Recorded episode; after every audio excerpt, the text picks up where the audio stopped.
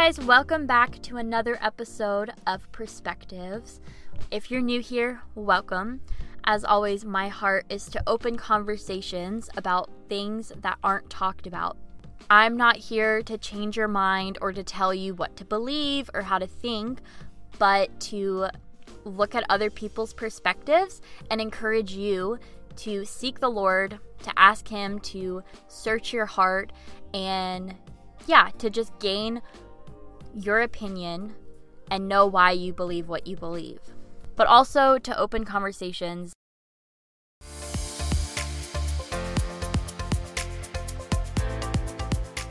Today I have my friend Jaclyn. If you follow me on any social media, you've probably seen her. But my friend Jaclyn, she's like a big sister to me. Yeah, she's gonna be sharing part of her story, and we're just gonna be talking about divorce and touching on some other things that aren't really talked about. Mainly just sharing about like divorce and yeah, how that affects and just all those different things. Do you want to introduce yourself I, or I share was not nervous at all until you said divorce, and then I was like, oh. Do you want to share like where you're at in your life right now or anything? Okay, I'm Jaclyn. I'm 28. Um, I'm a full-time missionary, which is still really crazy to say sometimes. Um, I have a heart for Brazil.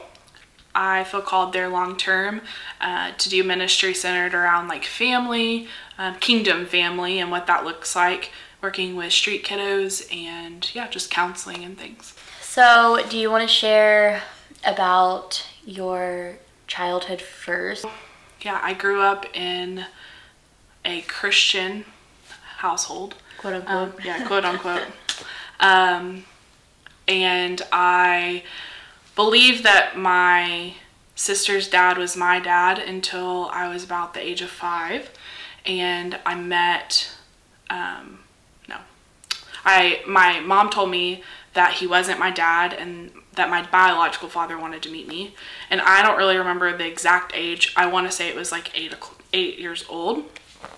Um, and so I met my biological father and started seeing him every other weekend. Um, I stayed like a couple weeks in the summer, the typical, I don't know, separation kind of thing. And so I started seeing him consistently for about two, three, maybe four years. Um, again, not really good at the whole timeline thing. And he just kind of disappeared. I did literally, it was like I saw him for two weeks at Christmas time and he was gone. Um, and so shortly after that, uh, my mom got married to um, a man that she would have my brother and sister with. And um, he tried to play the fatherly figure in my life and adopted me at the age of 17, which was kind of like too late in life. I had grown up, had all this like men trauma kind of stuff, and it was just kind of too late in life. Did you want him to adopt you? Um, I think sort of, but I also kind of felt pressure to like ask him to adopt me. Um, I don't know if it was from him specifically or just the situation, or if I was just even longing for like a daddy type Yeah. thing. Um, but I also was very scared that I would get like eject- rejected and abandoned again.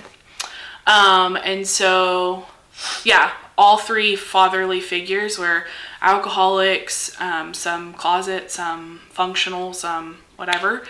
Um, and so I remember several like abusive situations from really early on with my sister's dad. Um, and then I don't really remember a whole lot about like my biological father until recently. I've kind of discovered some things that I've remembered um, good memories, some like weird memories, just different things. Yeah. Um, and so then I had dated a guy that I'd known since I was two years old, um, and just some pretty rough stuff there, Yeah. um, both in his past and just like confirming a lot of things that I had been told growing up. I was told that I was like fat and ugly and that like I would never amount to anything and I was worthless and just all the things. Um, and so I just kind of, I don't know, Did it just like make through. sense? Yeah, That like, like, he can he just like affirmed Yeah. like all those things. yeah So it was like two broken people just yeah. coming together. and I had known him since I was two, um, so pretty much my whole life. And then we broke up, and I started dating my high school best friend. I want to say it was like two weeks later. It was not a whole lot of time in between um, that first boyfriend. Were you heartbroken whenever y'all broke up? Um, well, we had like broken up, and then we had gotten back together a month or so later, maybe two months later, and then I was like, "This is not, this is not what I want." Like, I just, it just felt weird, and I was heartbroken the 1st time we broke up, and then the second time I was like, "Yeah, I this is just doesn't feel right." it, yeah, yeah. um, it doesn't feel right. There was a lot of like drama and stuff that was happening in between, and so I was just kind of like mm, deuces. And actually, he, we were kind of like fighting, and I was in Kentucky visiting um, a really close friend of mine, and he changed his relationship status to like single, or he took everything off, and I was like, I guess he just broke up with me, like whatever. Oh my That's how I found out, and then he didn't talk to me. So I'm just like, "Uh, what? Okay, whatever. Oh my gosh. Just a lot of stuff. And in that time, like after that had happened, I'd come home and I reached out to my high school best friend because we had kind of broken relationship at that point and I was like, "Hey, I just wanted to apologize cuz he dated an acquaintance kind of of mine. Like we were friends, but we weren't super close." And so I reached out and I was like, "I just want to say I'm sorry for the way that I like treated you, blah blah blah." And so we just started talking and ha- hanging out again and then we started dating. It was kind of all like smack really fast Yeah. um, which I feel like is a red flag in that situation anyway. And so then we started dating in October and we were engaged by December, so two months. I had known him because we were friends through high school, but that's just really quick. When you're Yeah. 18 years old, just turned 19, like that's really, really fast. And so we planned our wedding for like we would have been together for a year. Um, and three months before he cheated on me. Um, and that was super, I don't know, I was so heartbroken and just crushed, like so crushed and kind of going spiraling like what is happening i thought i was going to spend my whole life with this man um After he cheated on you, did you break up with him? Like, yeah, so kind of a little bit before I found out he was cheating on me, he had told me that he wasn't sure that he wanted to be engaged anymore. And I was like, "What? We're planning a wedding. Like, what are you talking about? You can't back it up. We're 3 months from getting married." Yeah. I planned a wedding for like almost a year. Then just some really fishy stuff. Like he had a best friend that was working with him and just some really like how did you like find out that he was cheating? Well, um, we had broken up for like a day, broke off everything for a day, and then we got back together. And he was like, "I'm not sure I want to be engaged." And I was like, "Okay, we can just like kind of sort like figure it out as we go." And I was house sitting for my grandparents, and I went because I forgot something. I worked at Sonic. I forgot my apron. I went inside our apartment and find him and this girl in a bed together. And yeah, I was so shook. I don't I like remember shaking and like running out of my apartment and just crying hysterically. I called my sister on the phone and I was like, I don't even know what to do. And then his mom calls me and was like, You need I told him he needs to make a decision. So whatever. Oh my god. So we broke everything off. Um, we got rid of our apartment and I moved in with the man that adopted me for a little while. He worked out of town a lot.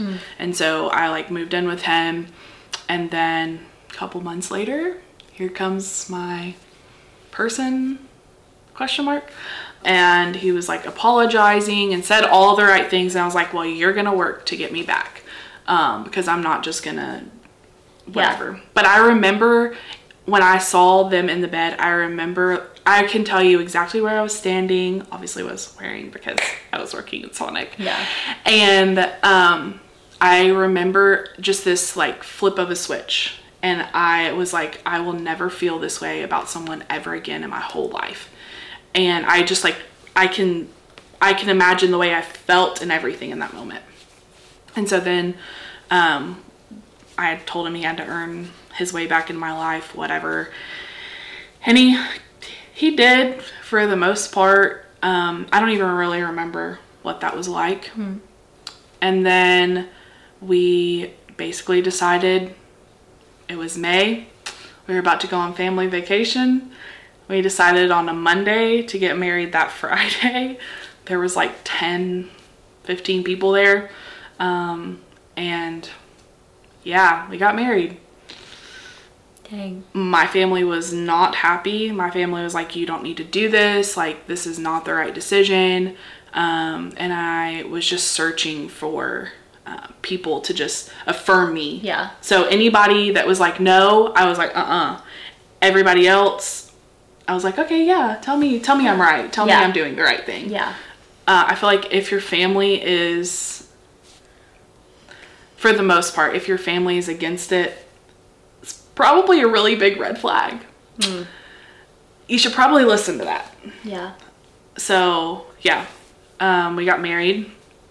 Our marriage was really, really hard. Um, we, I, we tried to get pregnant pretty immediately. I, I think at first it wasn't intentional on my part. I think I accidentally kind of got pregnant. Then I miscarried. Like I found out I was pregnant, and the next morning I miscarried. And um, he didn't even know. He had no idea that I miscarried. I don't. I don't even know how I kept that from him. I just. It was awful. It was a lot. And then about six months later, um, we were trying. He didn't want kids, but I was. We were trying, Yeah. Did he vote? Like, was he vocal about not wanting kids? he was just saying all the time that he was really scared. He was really scared to have kids. Um, he wasn't sure that he wanted to be a dad or that he could be a dad. He had a lot of trauma in his past too, with like um, his mom and his dad, and um, just the way that their relationship kind of folded, unfolded, or what he was even told. He never really had understanding of what Yeah. even happened. Um, they kind of got preg- pregnant with him, and then they got married because they were pregnant Gotcha. kind of thing. And so six months later, I got pregnant again. Same thing. I found out I was pregnant. The next day, I miscarried.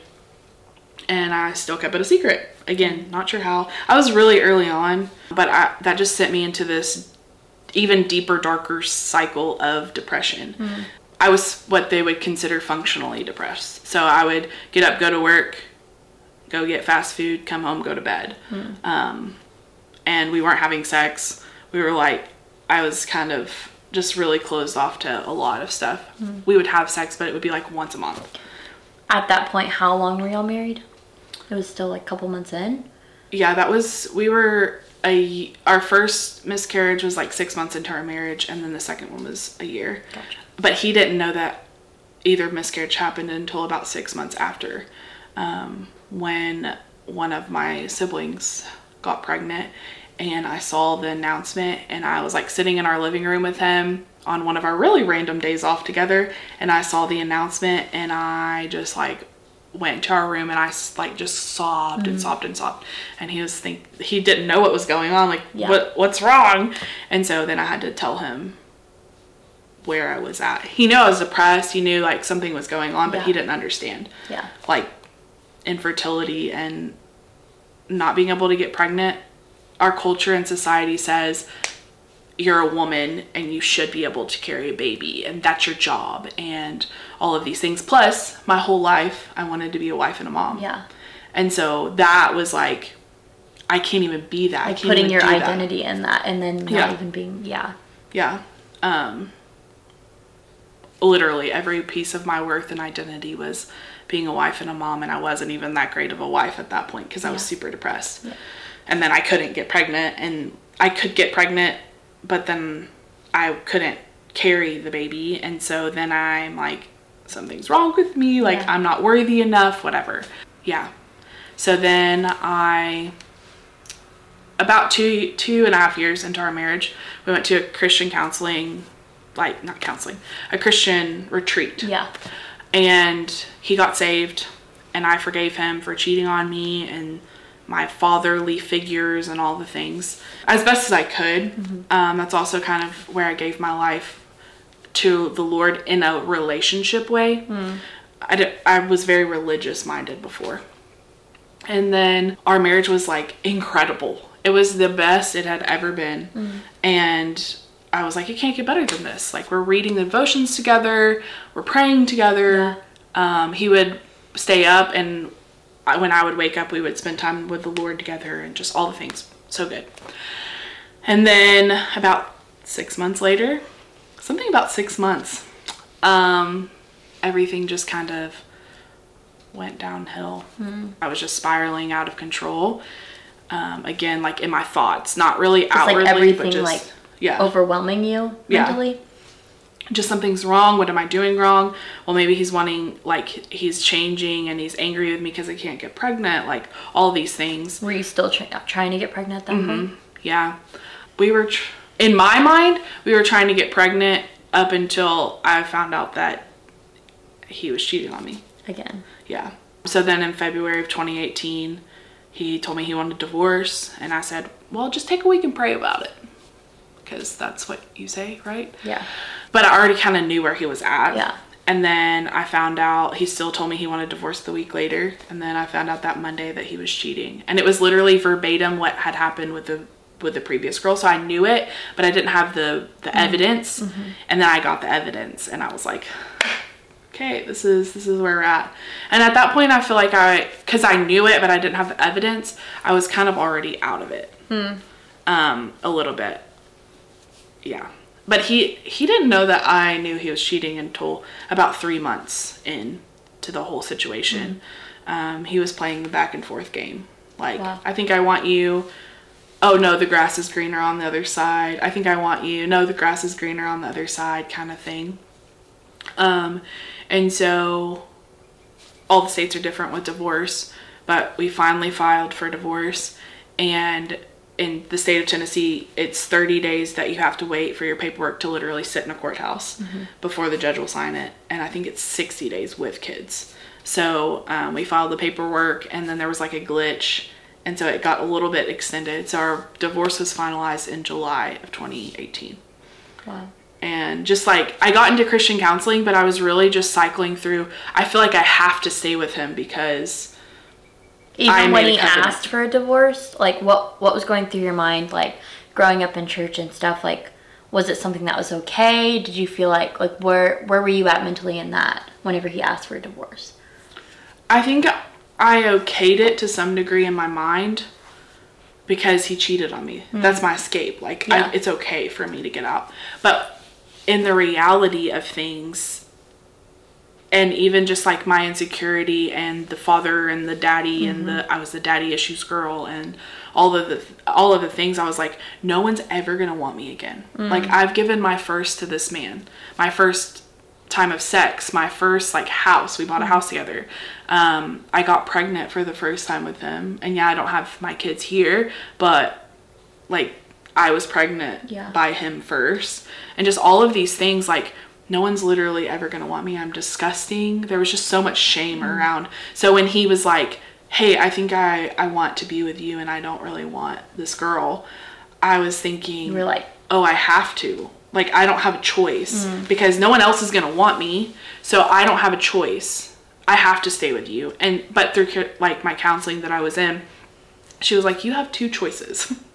you can go through a really long and hard road, but you're choosing that long and hard and you're going to have to be committed to it. Or you have a, the freedom to walk away. Mm. And I was just like, oh, okay, I have a choice here. I'm not, I don't have to stay in this.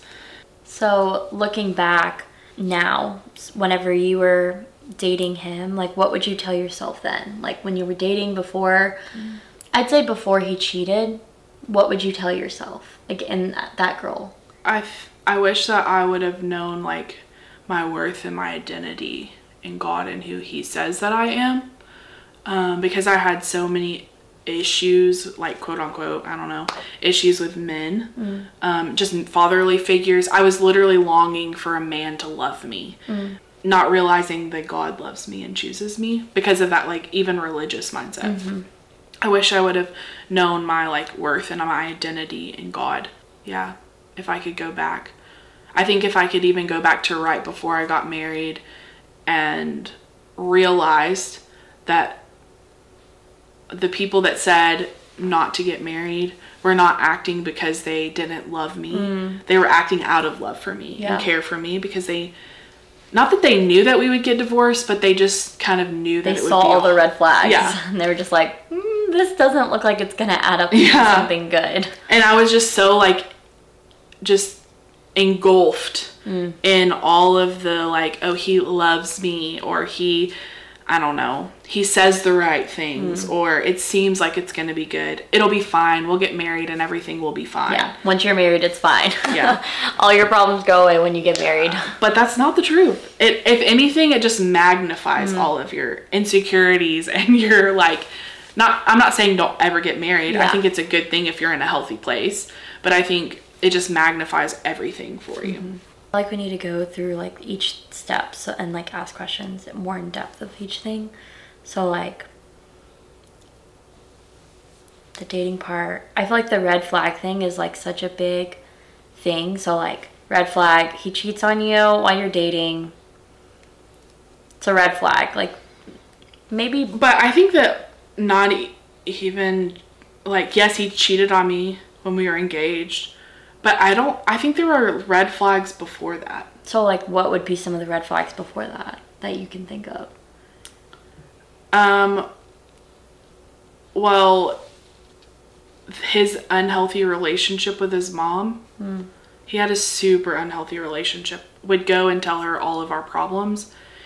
And there's just boundaries that should be put there. Yeah. Like your family should not be your counselor in your relationship because they take your side. I don't care who you are Yeah. your family will always take your side. Even if your family doesn't even care for you that much, your family will always take your side. And Yep. so, more than they would choose the other person. Yeah. And so, um, I think just even if it seems like oh they'll they'll take my side more Yeah. than they'll take their kids. No, I promise you, they will always take care take their Yeah. kids' side first. Um, I think that was a big red flag. There was so much drama. Um, she would act like we were best friends to my face, but then I would hear stuff from other Oh gosh. people, and I was just like, I wish I would have paid attention. His dad loved me, Yeah. and I I believe he really did. Yeah. Um, I even saw him after the divorce, and he hugged me and was like, "It's so good seeing you," and stuff. So I think he had he was a he's a good man. Yeah. So being no boundaries with your parents is a Mm-hmm. red flag. Are there any other ones that you can think of? I know there's some, but let me. Oh, I'm trying to think of like specifically in the moments. He wasn't ever abusive. Well, Like physically or emotionally? Are you referring to? um, I think he, uh, his abandonment of emotions, like he He was just really disconnected. Yeah, in every form. I, and I wasn't emotionally healthy, so I, I didn't really recognize that. But he was very disconnected from himself, which is a big red flag. Yeah. Especially now that I've like connected and like un- I'm understanding Yeah. emotions more. That's a huge red flag. Dang. Not that I think that's like a make or break, but I do think that's a big red flag. Yeah. I think if you're um, morphing into each other and you're becoming unhealthily, you're like negative. Not not you're good. You're like negative stuff is morphing together. Ooh, Yikes.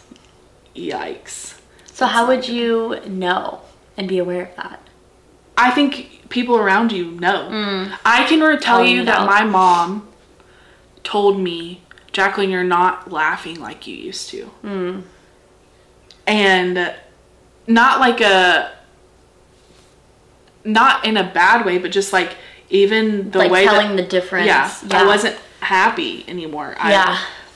like I would laugh. It wasn't that I wasn't laughing, Yeah. but it wasn't my laugh that was like truly like from true happiness Yeah. kind of thing. That's interesting because I think back to like my toxic relationship and like my mom said the same thing. Yeah. Isn't that crazy? That is I just think like if your family a big red flag. If your family is like, "Uh, this isn't right, or, I mean, I pray to God your family is going to tell you. Yeah. But um, if the, if there is even concern from your family or people close to you, Mm. don't just look for someone to agree with you. Yeah. Get someone who isn't and ask them questions like, "What are you seeing? Why are you?" Yeah. why are you saying that this isn't a good thing or a healthy thing? Right. Because they're not just going to like make something up and just be mm-hmm. like, no, I don't think it's good. But they'll have like reasons and examples. And mm-hmm. I don't know, just like getting really honest with yourself too. Even asking the Lord to like open your eyes for like mm-hmm. truth, like to not just like see things as like Yeah. I always say like rose colored glasses or whatever, but to like be really honest with yourself, like, okay, what does the future look like? And Well, seeing the red flags. I think too, too, when you're in love or you think you're in love, Mm-hmm. healthy or unhealthy, you kind of don't see the bad negative things. You might see a little bit. It's true. It takes time, Mm-hmm. and like I mean, you like you all, you all moved quick. I think it's different too, like being friends and then like being in a relationship, but like still, I mean, we know. were friends and It then we were in a relationship, but it's so different being in a relationship than being friends too, though. So Mm-hmm. Yeah. like it takes time while you're in a relationship to like see the things and like I don't know the honeymoon phase to be over with. Mm-hmm.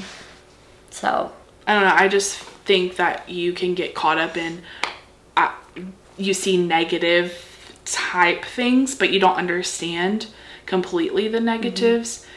And so outside sources are going to be more reliable Yeah. than yourself and what you're thinking and what you're feeling. Yeah. Especially because you're like in it. yeah, You you're not like seeing it from the outside. Mm-hmm. And so to get other opinion and marriage is a commitment. Like it's a covenant. Yeah. You're making a commitment. Yeah. Not just with this person, but with the Lord. And so taking that seriously. yeah. And Do you feel like you took it seriously then? I don't think I had the understanding or the revelation of what covenant really was. Mm. I think I had this idea of what marriage was, but I didn't understand uh, the covenant relationship with the Lord um, and this person, um, and just even the the depth of that. Yeah. Um, even creating like soul ties. There's good soul ties and there's bad. Yeah. When you have sex with a person, you're creating a soul tie. Yeah. There's even like the emotional soul ties. Like you don't have to have sex to have. Yeah. a soul tie. Which, Yeah. Yeah. Yeah. When someone said that the other day, I was kind of like pondering on that and just going, "Wow, Yeah. that's so true." Like I haven't actually like thought that, Yeah. but it's true. Yeah. So just realizing what your marriage isn't just a this rainbow lollipop Mm-hmm. land. It's hard. And are you going to be committed at the end of the day to the person? Yeah. I think that there are certain circumstances, cheating, abuse that God set, like God says it's okay to get divorced. Um, now, do I think, oh, I'm not in love with this person, quote unquote, anymore, so I think it's okay to get divorced? No, that's a choice you made. Right. You choose to love a person. choose You choose to fall out of love with a person, and you're willing to break covenant with God Yeah. and with a person because you fell out of love. So, and like, whatever. No, I don't agree with that. Yeah. Same. Yeah. I think that's like a big thing for me is that like love is a choice. Like it's not always like feeling good or. Mm-hmm. Yeah, like sometimes it's easy to love, but sometimes it's also really hard, and you have to choose to love and like to do the hard things or whatever it may be. But like, Mm-hmm. it's worth it, and Yeah, because we're human and we like we hurt each other. Yeah. That's inevitable kind of thing. But yeah, even just choosing to love despite the way that they've hurt you kind Yeah. of thing. yeah. Do you feel like so? Your mom was a single mom. Do you feel like there was any like negative con like condemnation or whatever from like the church or anything about like growing up in a single like parent home? Not necessarily. I think I think it was always really hard. And I don't really know the depth of being raised by a single mom and how that like outwardly affected. know? Yeah. I think for me as a person that went through divorce, I had switched churches. Not really not like negating or saying anything bad about my other church. I, it was just such a small church and I took shame on. And I didn't, I just kind of wanted to be someone that was, that could just like slide in and slide out because of all the pain and Yeah, stuff that I was going through. yeah. And so I just kind of like left Mm-hmm. the church that I was going to that was really small and I went to a really big church. I think it was so good because of the teaching and things Mm-hmm. in on some in some level, but on the other hand I'm kind of like, man, I wish that I would have just kind of figured it out a little bit more and had more of like a community and stuff.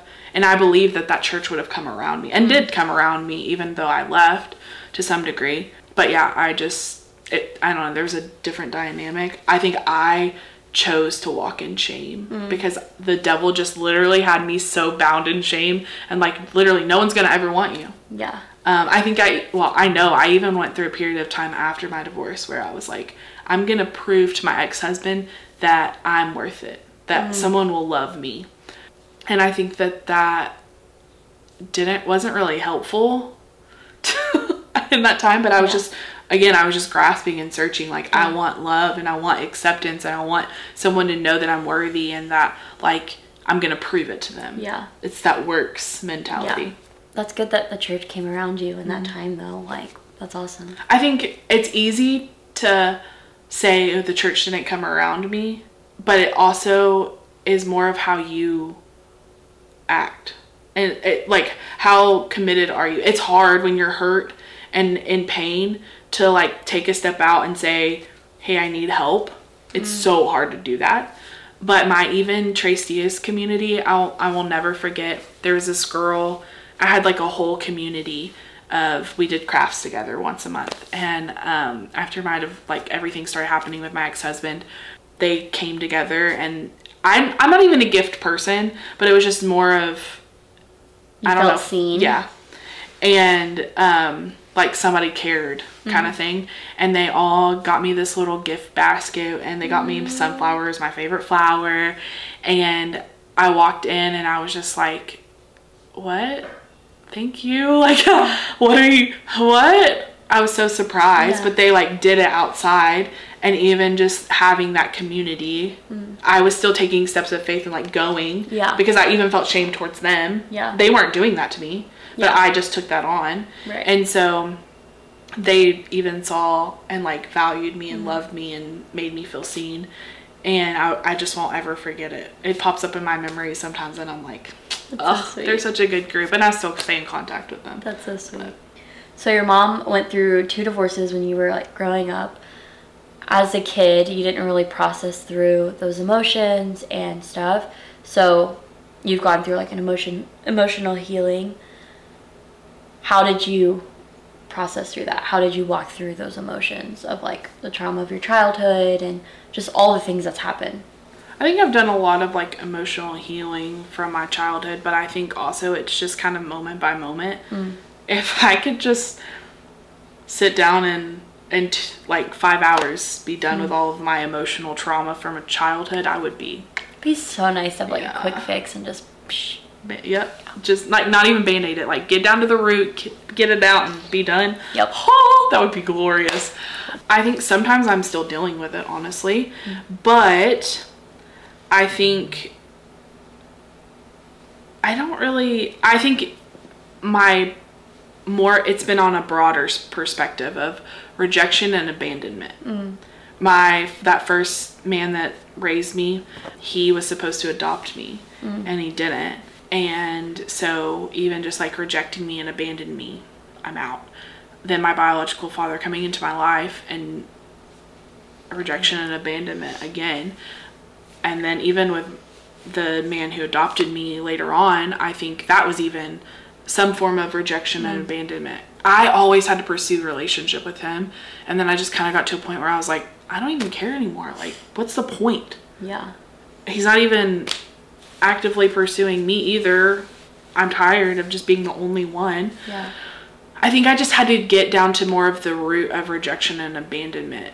I think for a child whose parents, I don't know, get divorced when they're younger, um, there's a lot of trauma, even in just learning two separate homes and different things. I can't say that I have a, a like thing for that. Well, too, like if you don't process through that, it affects not just like your future relationship, like romantically, but it affects like your friendships. It affects Mm-hmm. like your relationship and how you interact with everybody Yeah. Around you. Because I think it's like, also like a generational curse thing. And it's something that I've really prayed through too.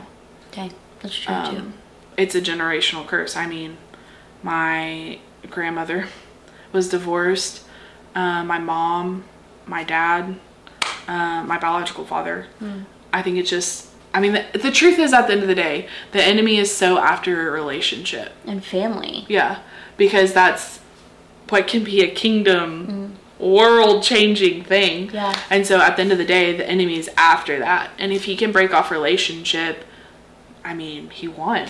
And getting down to like the root and the core of, okay, I'm not gonna let this affect my family forever.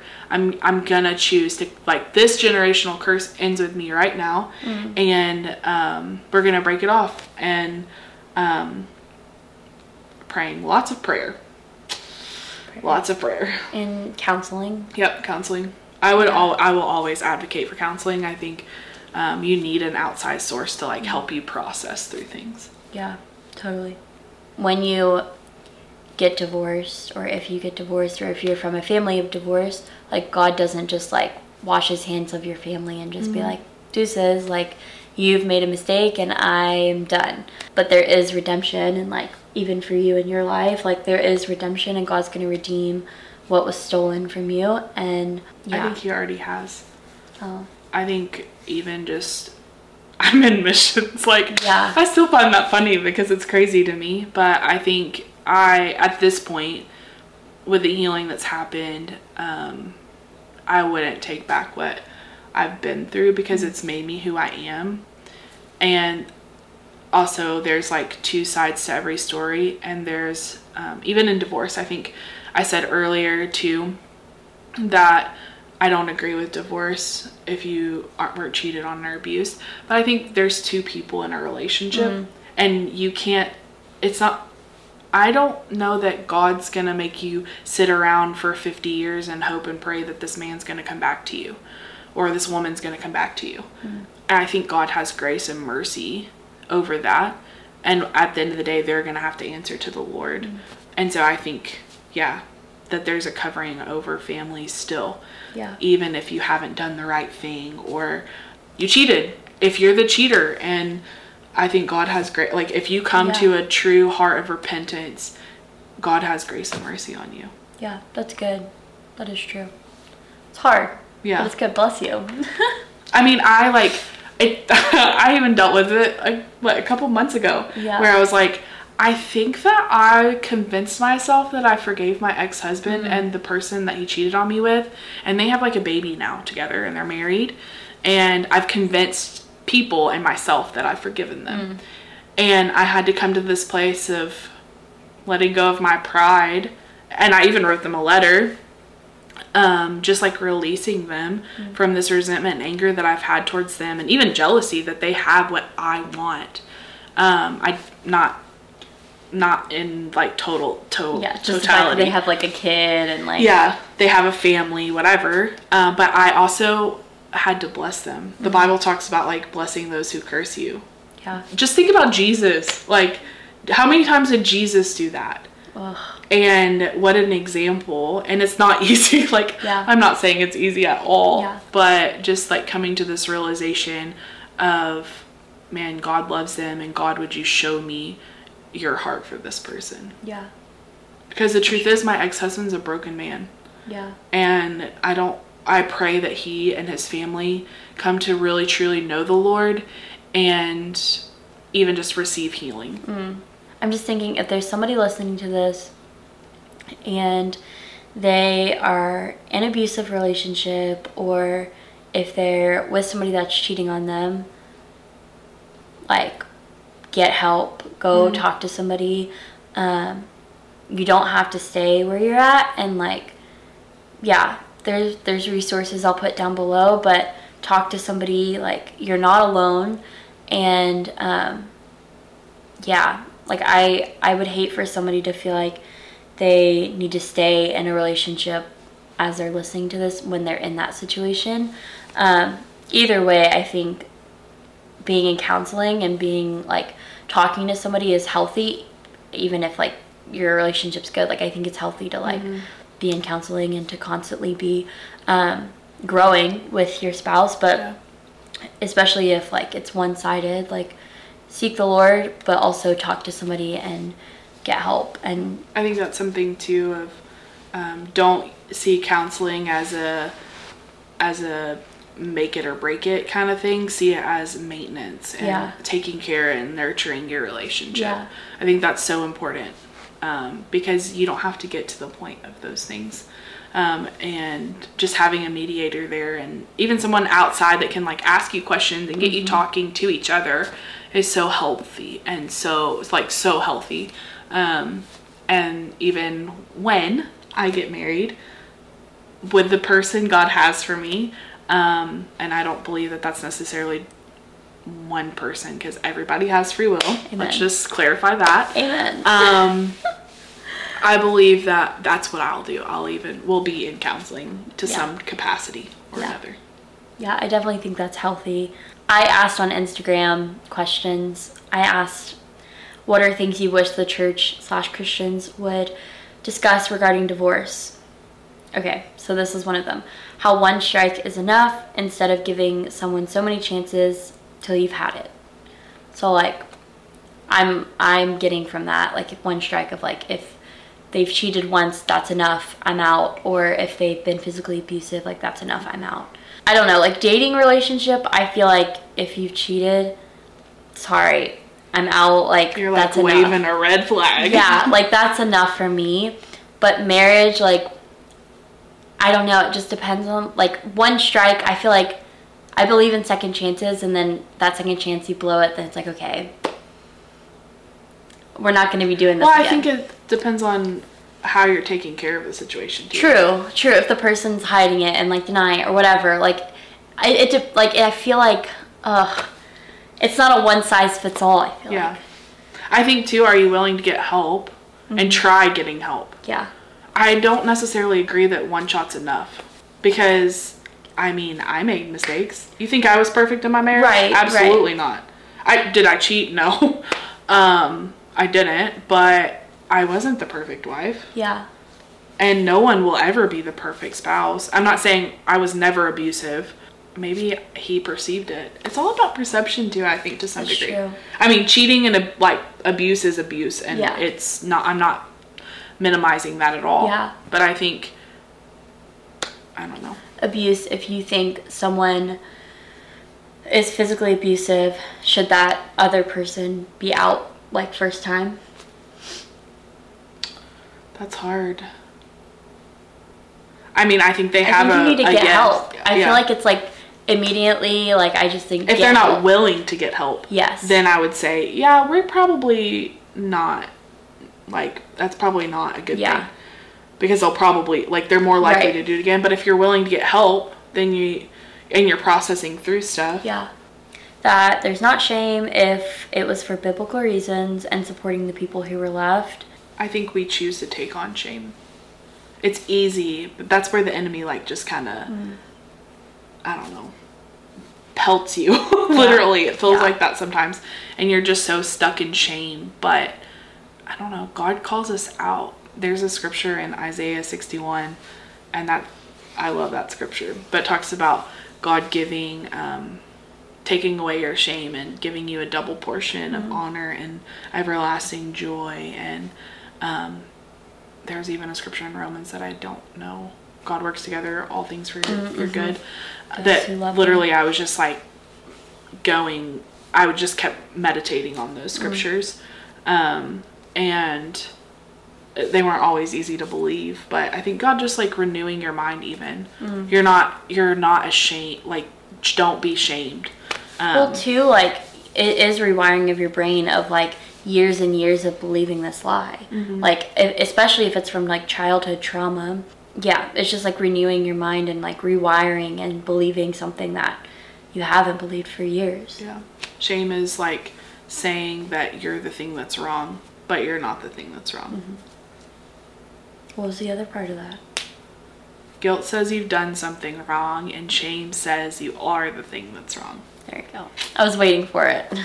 I wasn't gonna say the whole thing, but since you made me, um, yeah. So I don't know. And like from a perspective of like, I was 17 when my parents got divorced. I was about to be 18 or like something like that. And a big thing for me was taking on responsibility that wasn't mine.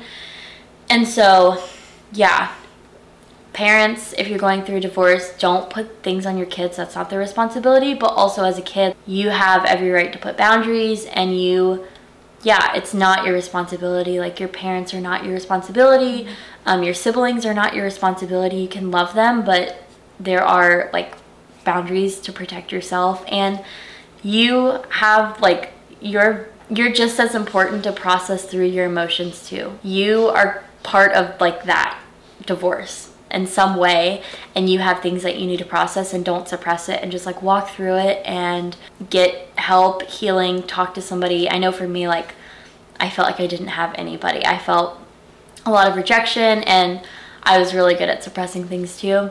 So I would just encourage you to like talk to somebody and yeah, you're not alone. That was just like a little blurb of like my perspective yeah, of being like an older person that got that had that situation. But I did want to like touch on a few things on your infertility if you don't mind. With your infertility, I don't even know like what questions to ask honestly because like I can't relate to that in any way shape or form. Like Mm. I struggle with other things in that way, but like what do you think the hardest thing in that season was other than the not feeling like you're enough? Like I don't just like desiring and wanting to nurture and care for. You feel like your purpose was attached to that too? Mm, yeah, I think my worth and my like my whole purpose, identity, everything was just like if I can just my marriage is not the greatest, so mm. if I can just have a baby. So it went Then- from like being a wife, that'll be my purpose, like identity, everything, and then that didn't really work out that much. And so then it was like that next thing. Mm-hmm. Yeah, and I don't think that everyone who deals with infertility that that's their their issue or like what they're Yeah. wanting. I think women were created to like nurture. That's like You think all women were created to nurture? I think to in some capacity. I think it looks different in different people, but mm-hmm. to some degree, yes. I'm not saying that you have to nurture a child. Yeah, yeah, I'm just no, saying yeah. like, in some capacity, I think all women are created to nurture in some form. What that looks like, I don't really know, Yeah. but I think I just really longed for a child and I've always growing literally until I was too old for babies. Baby dolls. I took a baby doll everywhere I went. See, when I was a little girl though. Literally everywhere I went. Dang. And stroller and all. Like I was mommy. We gonna be mommy today. And so just like I always that I didn't want to be a doctor or a lawyer Mm-hmm. or a missionary or whatever. I wanted to be a wife and a mom. Yeah. And I don't know. I think it's even interesting how God's I believe that I will be a wife and a mom, but Mm-hmm. also I think it's cool that God's calling me to street kids Yeah. because that's a spiritual mom, at least Oh, yeah. minimally. Lots of kids. lots of kids. Lots so. of kids. So do you feel like you so like you've had you've had miscarriages. Like it's mm-hmm. not just like not being able to have like children, but like you've had miscarriages. Mm-hmm. Um, which is like very difficult and how do you feel like you've walked through the healing of that cuz I know like every time the birthday comes around like that's mm-hmm. not easy. So how do you feel like you've walked in healing in that and how yeah, I guess that's I think it's it. been weird because for a while I I always struggled around the birthdays even when I was married. Um, but I just kind of um, mostly avoided it. Like I was sad and depressed and whatever, but not whatever like nonchalant, but I was just sad and depressed. But I think I I didn't really walk through healing until after I was divorced, which then felt really weird because I was thinking I'm grieving this these people, but I'm not even in the same circumstances as I was before. I think I wish I knew how to be in grief because it is grief. It is. And it's a deep, deep grief. Like you wonder who these people would have been. Would they have been boy? Would they have been girl? Like What life they could have been. Yeah. Um, I even would see kids that would be their age, Mm. and I would be like, I could have a child like that. Like I, that could, not that that person It's could really be my child, crazy to think. but I could have a child at that age. When I we did or when I did my DTS, there was a, a boy, and I was I didn't really think about it until the birthday came around, and it Was smacked it me- close? Oh yeah.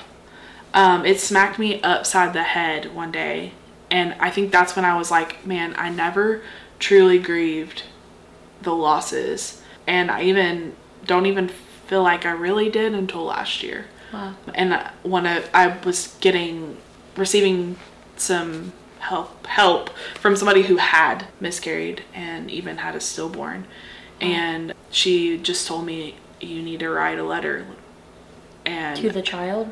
um, to God Ah. about the whole situation and like invite him in. Kind of like the I'm gonna write a letter to God and then God will write one back idea. And I did, and I should go back and read that. But I even named them.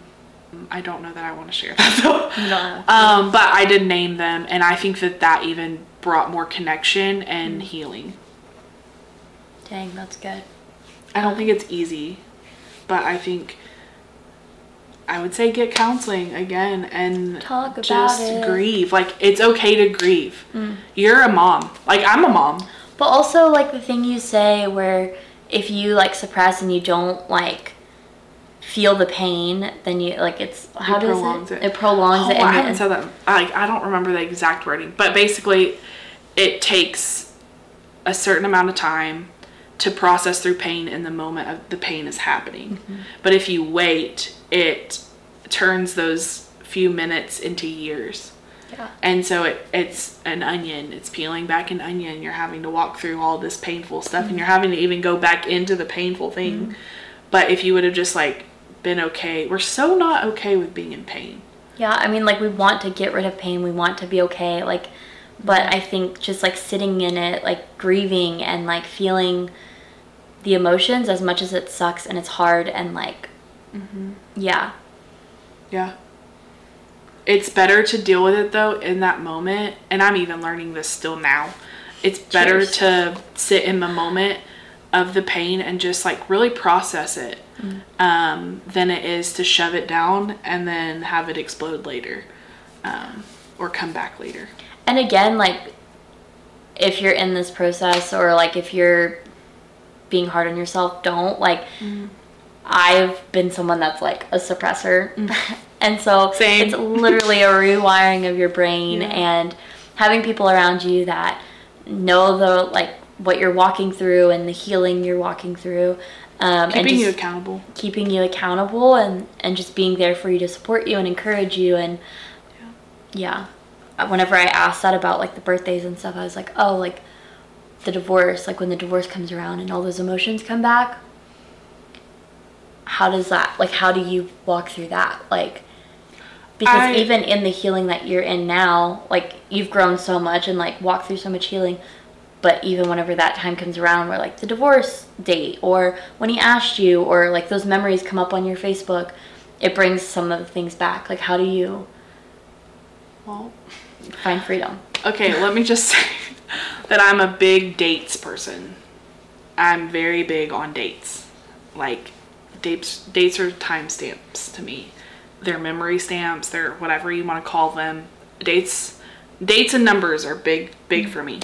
Um and so I think I've gotten better the birthdays for the like babies and the miscarriages and stuff is really hard still sometimes and sometimes i don't even realize that it's that time until i'm like emotionally freaking out kind of and then i think and i figure out the date and i'm like oh that's why this is happening um, the divorce i think it doesn't affect me as much. I think I've gotten to a place where when I realize that it's starting to affect me, like next month is like the kind of Yeah. date, whatever.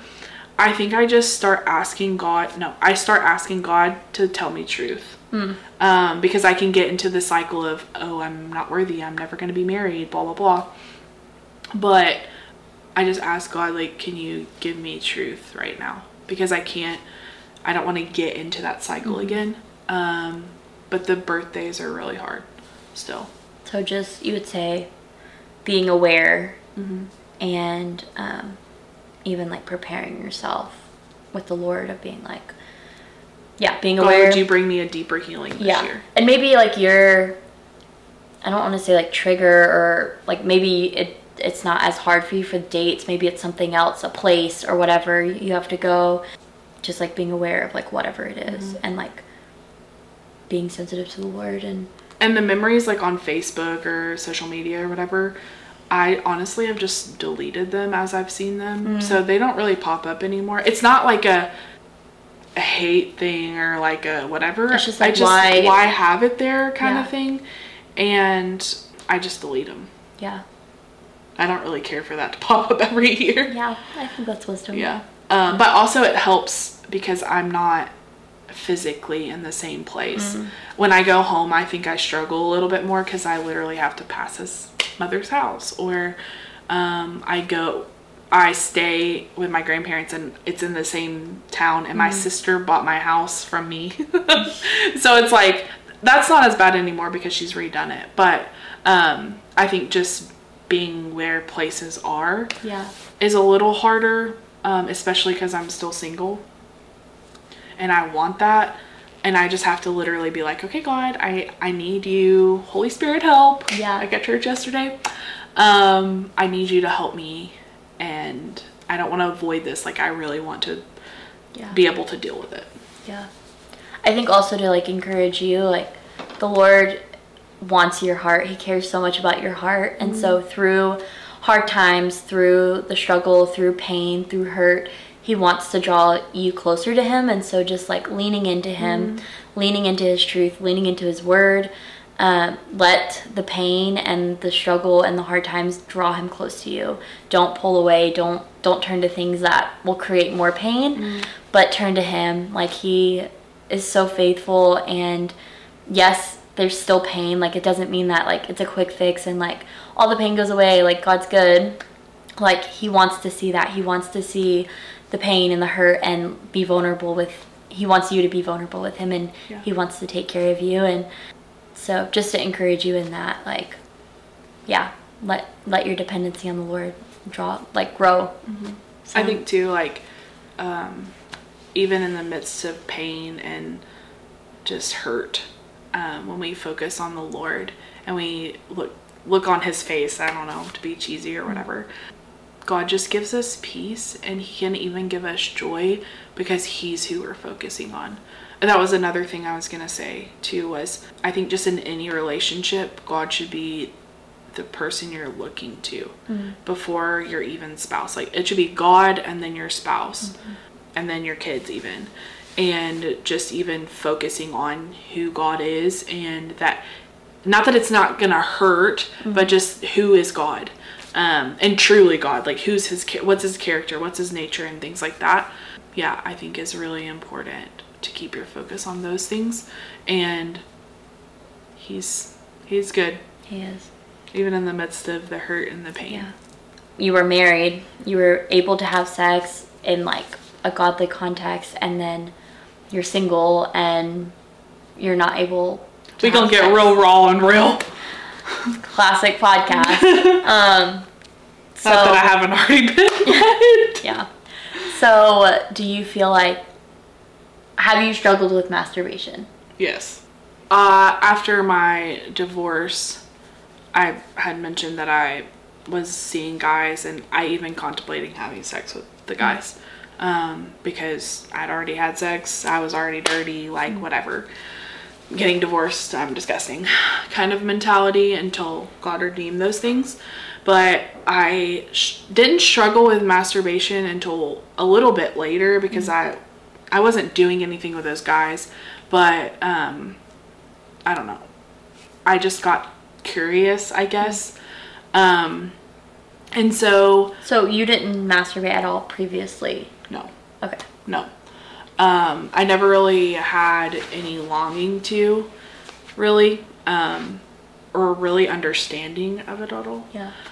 Um, and so when I, after my marriage ended, and I was just, I had feelings, I had things, especially my m- trigger mostly is when I'm lonely, so lonely. I'm like, man, because, okay, I'm physical touch, and Like her love language. yeah, my love Like, language. yeah. Yeah. Is physical touch and I don't know. I'm the girl that loves to be held and I'm not getting that. Yeah. And whatever. And so sex to me was never about um I don't know, feeling. It was more about the connection and the emotion and the feel like the touch Yeah.